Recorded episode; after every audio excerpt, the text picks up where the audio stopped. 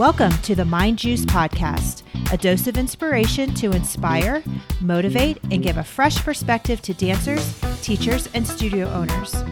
We are going to tackle real life issues with real life perspective and solutions. Well, hello, my friends. Welcome to episode 85 of the Mind Juice podcast. Today, I want to share an easy game with you that you can play with your students, your family, your spouse, your significant other. Really, you can play this game with anyone, and it is called the appreciation game. I tested it out on my students over the last two weeks, uh, students of many different ages, to see what the what the feedback and the results would be, and I was fascinated by the response. So the appreciation game is really simple.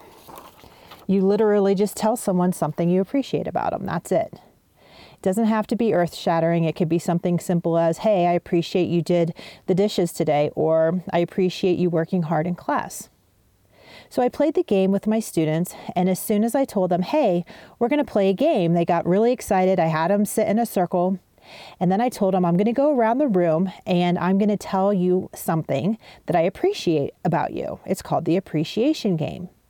And then I looked around and they were red faced, they looked uncomfortable, their shoulders were up to their ears. And the strongest resistance was from my 16 to 18 year olds, my senior level dancers. They were laughing, making jokes. They couldn't settle down. They looked the most uncomfortable and the most resistant to this game. They kept saying, I thought we were going to play Duck, Duck, Goose. I didn't think that we were going to play a game like this. So I started, even though they were still kind of acting a little squirrely and I would start I started with one girl, told her like five things I appreciated about her. Made my way around and uh, they started to started to calm down a little bit and start listening. Um, so I'd look each student in the eye and I'd list five things that I appreciated uniquely about them. Whether it is I appreciate you've been here since you were three years old, I appreciate the history, I appreciate your what a great teammate you are you know, whatever it was from my heart that I really appreciated about them. And every single kid looked me in the eye and they said, Thank you. And you could see a sense of relief. And I would say the expression I saw was joy on their face. While speaking to them was really powerful for me, too, to see how the power of words really affected them. So I made my way around the room and I told them to notice how the energy in the room was shifting.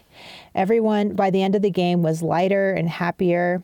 And so then I challenged them to play it with their parents when their parents picked them up.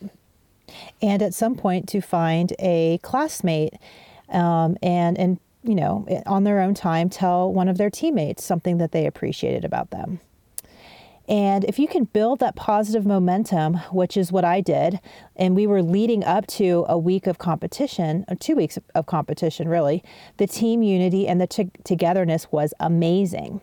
So, like I said, we had two weeks. I started this two weeks before our first competition. I tried it with different ages. I wanted to see what the reaction would be. With the group I did one week, I wanted to see how that carried over into the next week.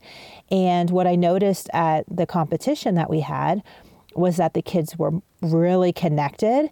Uh, there was no drama, and they were so cohesive on and off the stage. Their energy and their togetherness was really evident when you would see them backstage, like laughing in the dressing room, or how well they were connecting on stage. And with the older kids, I pointed out how hard it was for them to actually sit and receive a compliment. Once they figured out that I was going to look each of them in the eye and tell them something that I appreciated with them about them, they they were really resistant to them and I, I pointed that out and they said, you know, they usually don't get many compliments and it's very hard for them. They they're very used to being told what they need to do to be better or what they weren't weren't good at. And you know it is it's hard for them to accept a compliment and they don't get them very often. And i was like man that's a very sad. And b that's something that we can easily change. So let's change that. This little game can get them used to hearing a sincere word of praise. Encouraging them to also appreciate others helps them to look outside of themselves and to see good in other people. The world can be a negative place. We all know that. So, this simple act of speaking appreciation to each other can really build such a positive momentum. And who knows how far it can carry us. We're going to keep playing this all year, and I'll report back in, in July at the end of our nationals, and we'll see how this momentum and how this appreciation game really changed the, our culture.